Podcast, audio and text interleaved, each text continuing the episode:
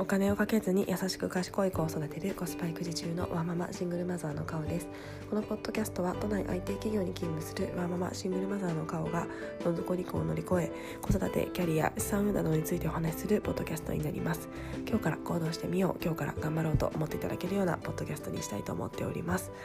はい、えー、皆様おはようございます。えー、金曜日の朝になりまして、えー、私は起きる時に土曜日かと思ってですねもう一回寝ようと思ったんですが、えー、ダメだなと思ってこれはまずいと思って起きてまいりました。や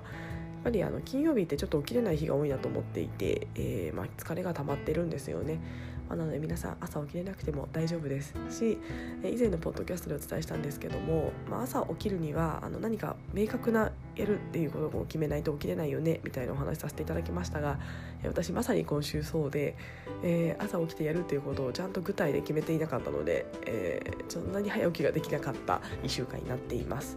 がえー、まあいろんな今ですねコロナウイルス等々流行ってまして、えー、今免疫をつけることが私一番最優先かなと思っていますので、えー、うん、睡眠をとったことでですね体が、え休めたとポジティブに捉えようと思っております。え私は東京に住んでるんですけども、小中学校もゴールデンウィークぐらいまで臨時休校が決まったというニュースをですねさっきちらっと見ました。えー、実際小学校がどういう対応するかっていうのはこの後決まってくるかと思いますので、うん、どうなるのかなとちょっと不安です、えー、学童保育はやってくれるそうな気はしますが、うん、そんな集団の中に連れていくのもいいのかなとかちょっとまあさすがの私も楽観的な私もですねちょっと不安になっていたりしますがもうですね決めらあの私そこに関与できませんのでもう決められたことで、えーもし学童も休みってなってしまったらもう在宅でお願いするとかですね。学童がやってくれるのであればうん、まあ、ちょっと行く変動減らしたりしようかななんて思いながらちょっとどうしようかなと思ってますが、えー、今日いろいろ決まると思うので、えー、それを待ちたいなと思っています。本当に学校の先生方今本当に大変だと思います。あのいろんな方針がですね結構直前に決まるのでそれでうん短い間で意思決定しなきゃいけないですし関係者がやっぱり多いので生徒だったり保護者だったりですね、えー、本当にいろんなところに影響がありますしうんなんか企業だとそうでもなくても結構学校だと不満とか言いや言われやすい場所だなと思っていてもうこんな時なので学校の方針はですねあのいろんなことを考えた上での結果だと思って受け取るしかないかなと思っていますので、まあ、どんな、えー、決定が下されたとしてももうそれに合わせた順応をするしかないと思っておりますのでそんな対応しようと思っております。えで今日は、えー、学童保育ですね学童についてちょっとお話ししたいなと思っています。え、私の息子はですね水曜日から学童に行っていまして、え、小学校1年生になりました。えー、じゃあどんな一日だったかとか、えー、どんなことを感じたかみたいなところですね。あの来年以降あの小学生になる方の、まあ、どなたかの参考になればいいなと思いましてお伝えしたいなと思っています。それではよろしくお願いいたします。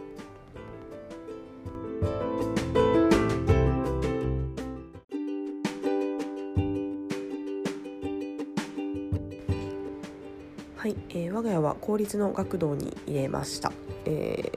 ー、でですね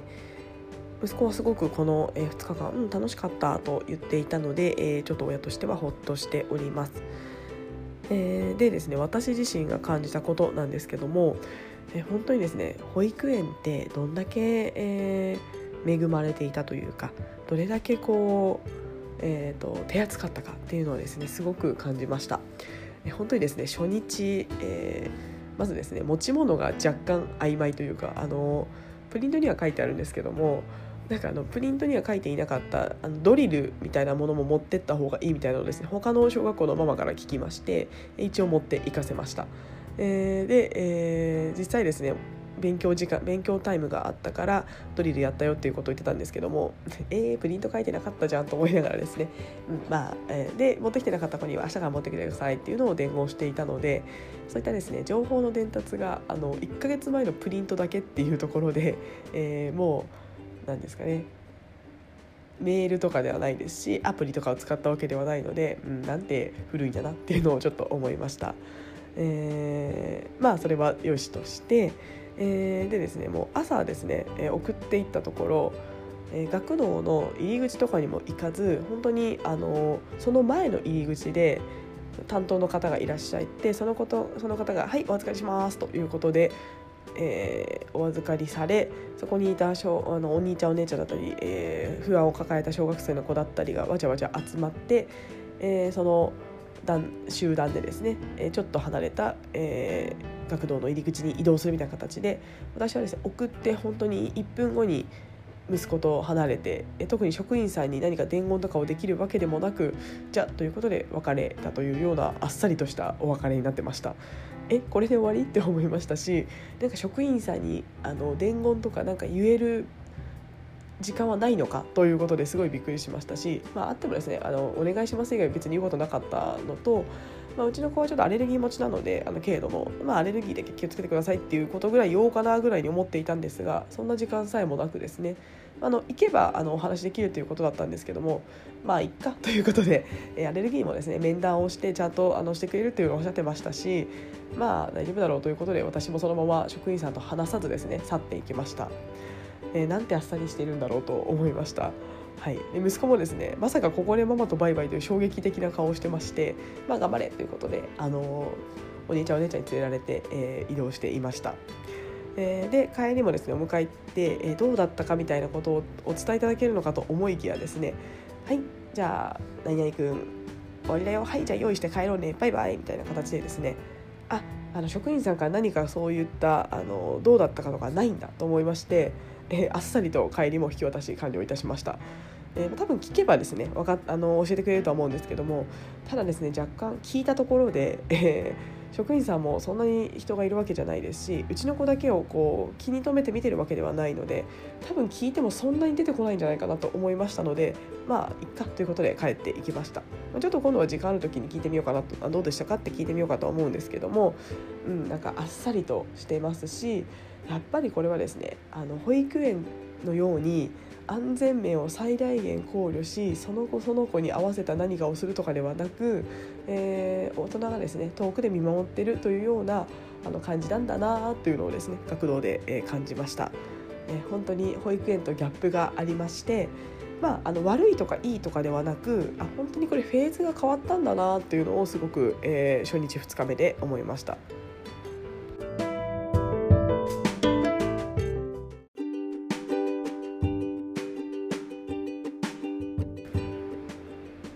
はい、えー、なので学童の様子っていうのが、えー、子どもの口から聞く以外情報網がありません。えー、私はま帰り道とかに「えどうだった?」というので、えーと「何が楽しかったの？何をしたの？誰と遊んだの?」みたいなことをですねいろいろ聞いてあなんとなくこんな感じで遊んだのかなっていうのを想像しておりました。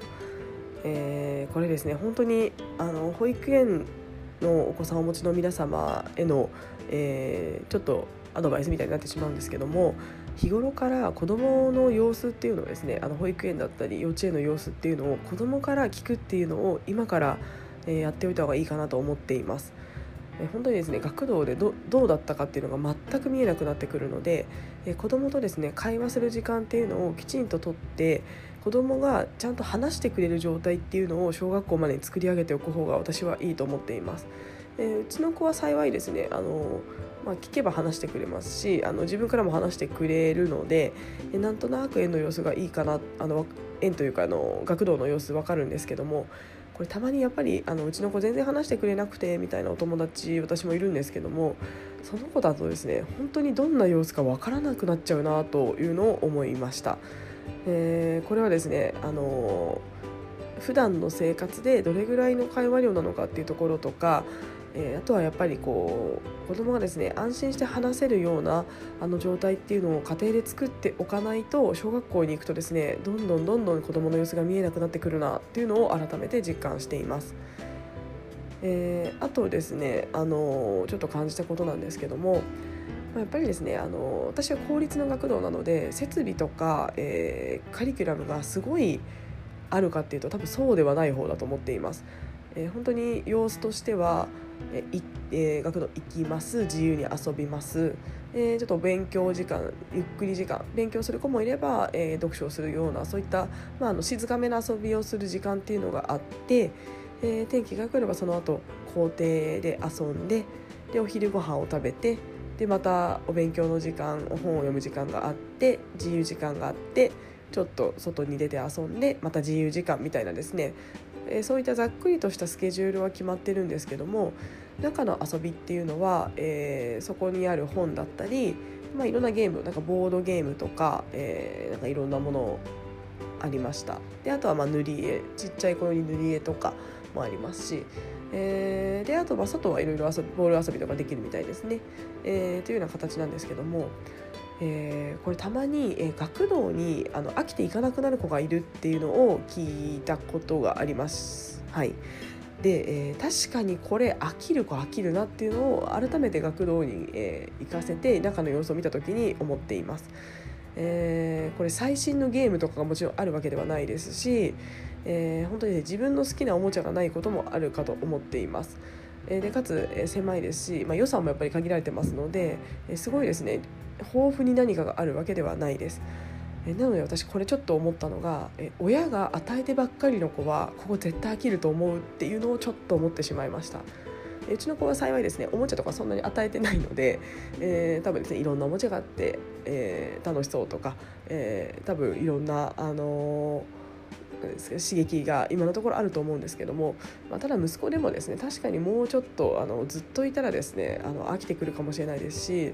えー、それこそですねゴールデンウィークまで臨時休業してした臨時休校した場合学童に1ヶ月ぐらい行くとなるとこの1ヶ月で遊び尽くせちゃうんじゃないかなっていうような、あの感じなので確かにちょっと秋が来るのかななんて思ってしまいました。えー、でですねそこで思ったのがえー、やっぱりですね与えられた環境で、えー、いかに楽しめるかっていうのを考える子じゃないと学童って飽きちゃうんだろうなと思っています。えー、私立私立民間民間の学童だったらですね変な話親がお金を出せばあのこんなカリキュラムもあるしこんなカリキュラムもあるし、えー、っていうような形で課金すれば、えー、いろんなあのプログラムに参加できたりですとかま課金しなくてもですねもともとがお金をかけて、えー、民間の方がですねあの利益を取るためにあのサービスとして提供してそこから利益を得てるようなあのものなのでやっぱりですねあの質があのやっぱり法律よりも、うん、きっといいプログラムなのかななんて思っています。えー、なので公立の学童に行く子は特にですね、まあ、そういった、えー、何もない状態から楽しめるっていうような、えー、マインドを持たせてあげないと飽きちゃうのかななんていうのをですねこの2日間で思いました。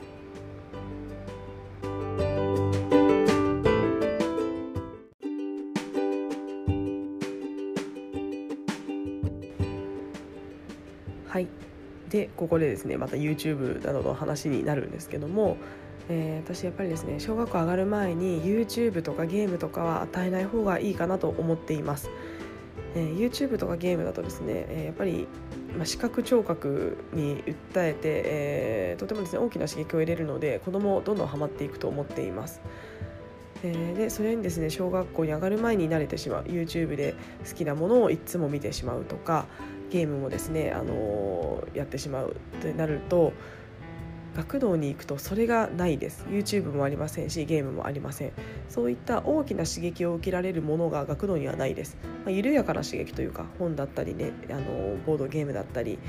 そういった、え刺激が少ない、えー、YouTube やゲームに比べると刺激が少ないもの、まあ、少ないというよりもそれが私は普通だと思うんですけども、えー、そういったものは比較すると少ないものですかね。そればっかりの環境になったらやっぱり飽きてしまうと思っています。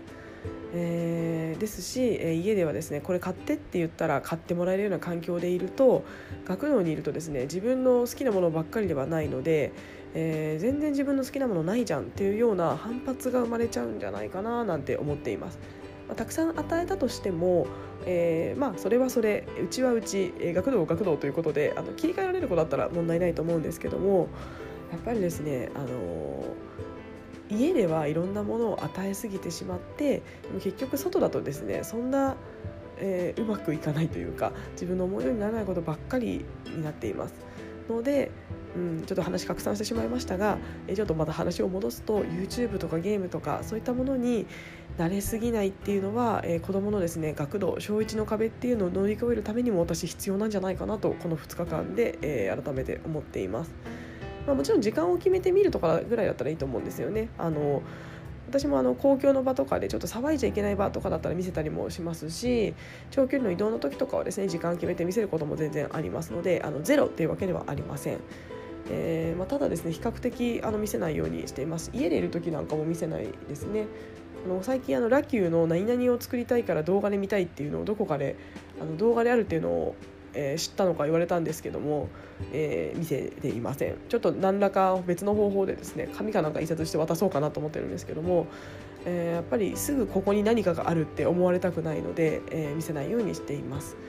えーまあ、そういったですね、あの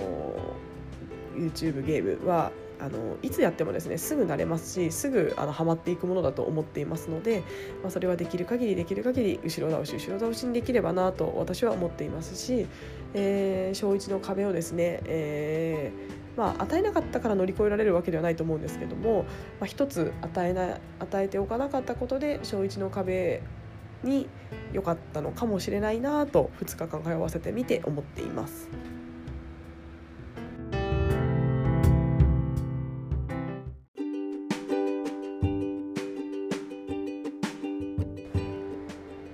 はい、えー、今日は学童に通わせて2日間の、えー、感じたことをお話しさせていただきました、えー、まだまだ2日間なので、まあ、息子もですね楽しいと言ってくれてますし保育園のお友達があのいる学童なので、えまあ、そこの安心感っていうのはあるのかなと思っています。えー、ただこれからですね学童に1ヶ月ぐらい行くんじゃないかと、えー、思っておりますので、うん、これから先どんな形になるかなちょっと不安ですが、ま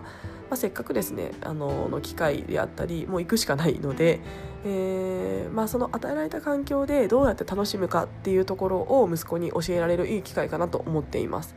え、なので、え、工夫してどうやって遊ぼうかっていうのをですね例えば家でちょっとアイデア出ししたりとかじゃあそれやってみたらだったりとか、まあ、あとはですね、あの、勉強時間に、あのせっかくなので何らかあのこれ覚えてきてママに聞かせてみたいな形でですねあの勉強もちょっとやる習慣っていうのをですねあのつけられるような形にできればいいかななんて思っておりますので、え順次ですね何かあの感じることとか気づきがありましたら、まあ、来年以降小学校に入る方のどなたかの参考になればいいかなと思いますので発信していきたいなと思っています。はい、えー、それではえー、残り1日ですね。私も息子も残り1日、えー、頑張りたいと思っています。皆様もあと1日、えー、頑張ってください。これ、えそれでは聞いてくださいましてありがとうございました。